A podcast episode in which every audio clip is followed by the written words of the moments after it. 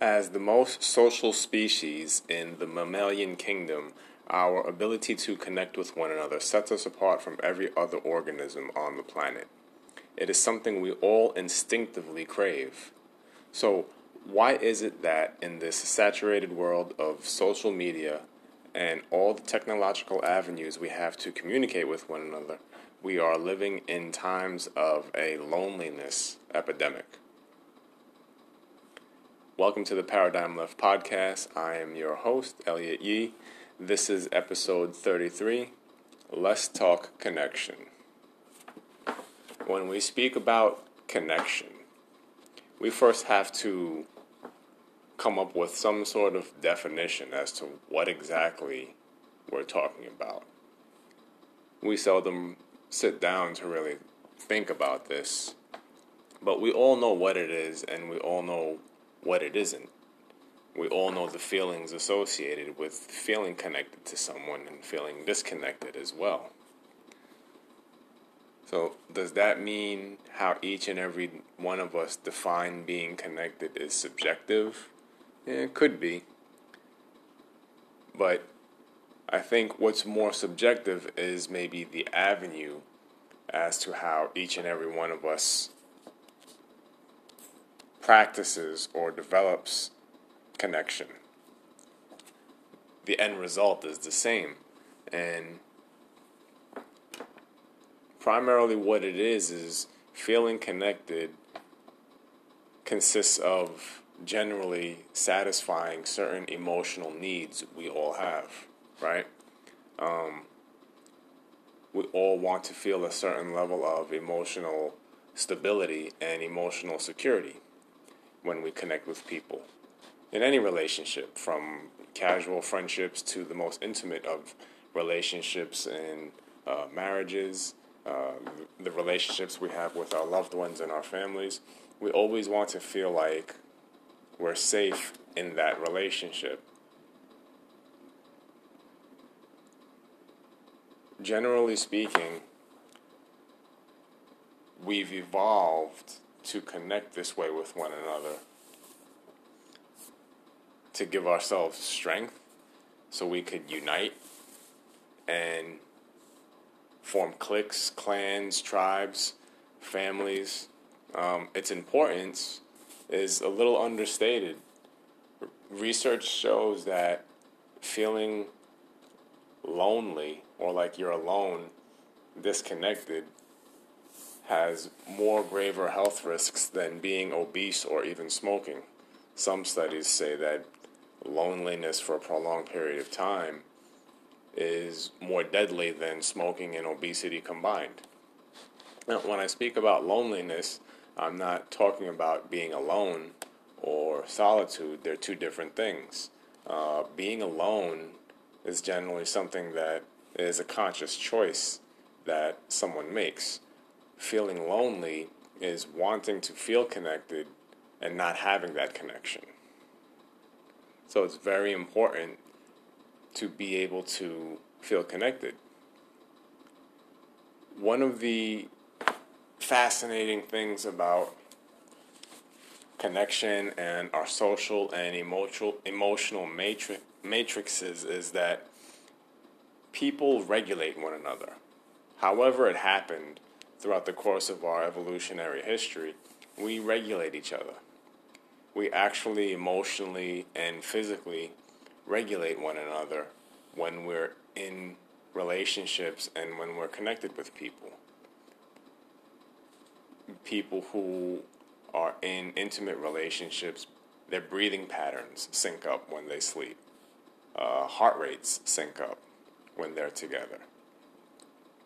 Women have been shown to be able to sustain more physical pain when their spouse is present, and even more so when they're holding their hand. Uh, blood pressure decreases in a lot of men when their spouses are present during times of adversity. So, and, and all this happens below our level of recognition. So, feeling connected is incredibly important to humans.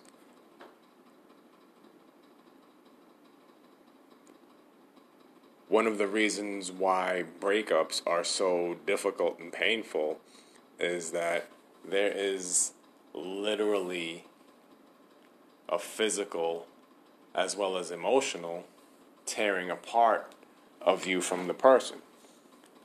The longer and more intimate a relationship is, the more neurological hardware is present. So everything is a habit after a certain period of time, right? So when you're in a relationship with someone, you formed emotional habits, habits of thought. You formed physical habits through various routines and uh, physical activities. When that's taken away, everything still exists that's representative of the person and the relationship. There's actual a physical marker, real physical structures that exist that represent that person, those habits of thoughts, the emotions connected to it, and the other physical habits that are linked to it. And this is why even dysfunctional and abusive relationships, people find themselves suffering when they're removed from that. Because remember, habits don't make a distinction between what is good and what you know is bad for us. They just recognize the routine and the repetition. So we form connections. Sometimes they're unhealthy, but they're equally difficult to break. Um, it kind of goes to show you how uh, important connections are to us. We'll connect with people that aren't necessarily good for us. We'll connect, you know, with people and form relationships that are completely dysfunctional, that are unhealthy and self-destructive, and resist being pulled out of them. Social media has an interesting way of uh, duping us and taking advantage, really, of our need and our instinctual want of uh, connecting with people. It feeds a bad loop. The connections made through uh, technology are not emotionally healthy on a lot of levels because they don't satisfy certain uh, criteria in us that we need to have emotionally satisfied or even socially satisfied because we're not in the presence of people. The only way we regulate one another is when we're in the physical presence of people, or even hearing someone speak when we have a conversation with them on the phone. Uh, phone conversations are almost non existent these days with the explosion of text messaging and uh, other digital conversational mediums. It's not connecting. It's it's almost like a ruse, and uh, the expectation of it making you feel like you're connected actually creates more voids and a bigger void, and it's and and this gets to the crazy loop. So social media makes people think that they're being connected and working on developing connections but it's actually doing it's actually going in the opposite direction emotionally. But we're not aware that this is happening. So the more we engage in social media practices for the stated purpose of feeling connected when we don't satisfy that need for connection we put more into social media and that just continues to create the void because the expectation is there, but the result never will be. So use social media to have fun, use it to promote yourself as a brand, your business, your product, but try not to have the expectation of it fulfilling any kind of emotional need or want for connection because it simply just doesn't.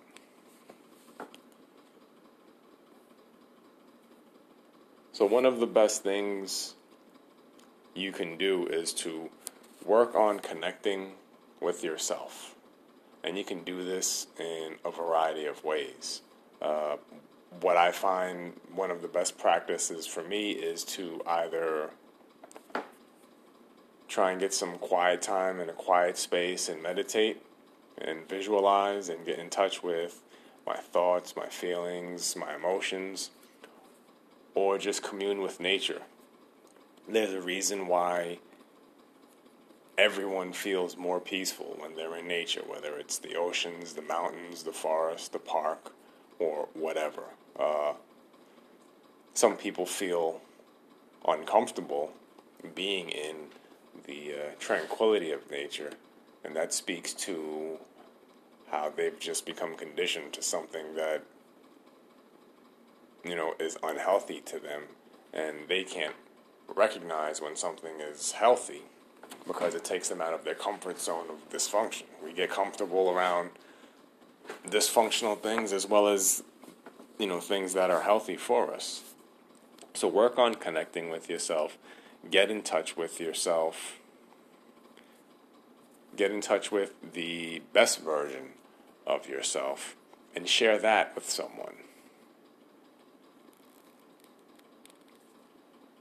Vulnerability, our ability to be authentic in whatever it is we're feeling in that space and time, is necessary because it activates empathy in other people.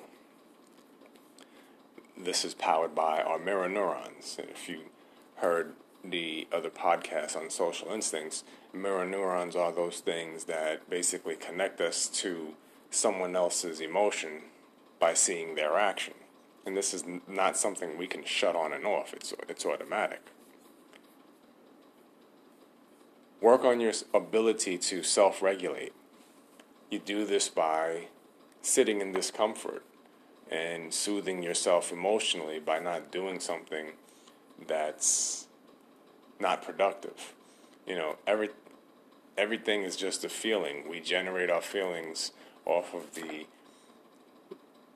sensory emotions and we apply words and labels to those sensory feedback and we create feelings in that way. So work on self-regulating yourself emotionally. Create a, a broad spectrum of you know feelings that you choose to experience. Work on not requiring validation from any external source from someone. Create self-value. You know, do something that builds mastery and excellence. Work on yourself. And this is important because when you make the choice to connect, you will be connecting from a place not to fill a void, but to build and share something with someone. You know, those are two different paths traveled. If you connect with someone and you're coming from a, a place where you want a void filled, it's going to change the dynamic of the relationship, the quality of the connection, and quite possibly the quality of the person you connect with. But if you come from a place where you have something that you want to share, and you have you already have something, and you want to make it greater by sharing it with someone, that puts you in a different space, and that and that's that's a far more creative space to be in uh, emotionally, and it gives you more options in terms of journey taken, paths taken, with the type of relationship you're going to choose and the type of person that can fulfill that and and and fill that space. So it, it's very important. Be conscious of that. you know, being connected is is more than just having superficial conversations. You want to be able to operate on a level where you're in tune with someone in their emotional space and in their feelings. And that's really only possible if you've gotten to a point where you know yourself on an emotional level and you're in touch with your own feelings because you need to be able to have that within yourself before you can effectively connect with someone else. And I'm speaking from experience when I say that can really freak some people out. When you come from a place of vulnerability and creative emotions, and someone is not conditioned to receive that, or worse, if someone is conditioned to not trust that, it's going to completely freak them out. And that's not anything on you, that's on them. Because there are instances where people have been conditioned to not trust what appears to be unconditional love. Or they're they're not conditioned to accept their good, as Earl Shoaff says. There are tons of people who cannot accept their good. If something's good in front of someone, a lot of people have a hard time accepting that. They'd rather go with something that's negative or pessimistic because that's just you know where their their their program's dialed.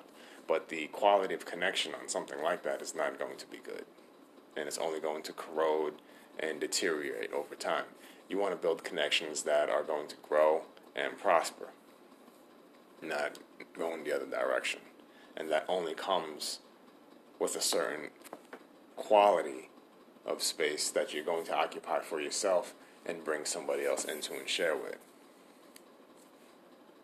Thank you for turning in to the uh, Paradigm Left podcast. Again, I'm your host, Elliot Yee. Take care.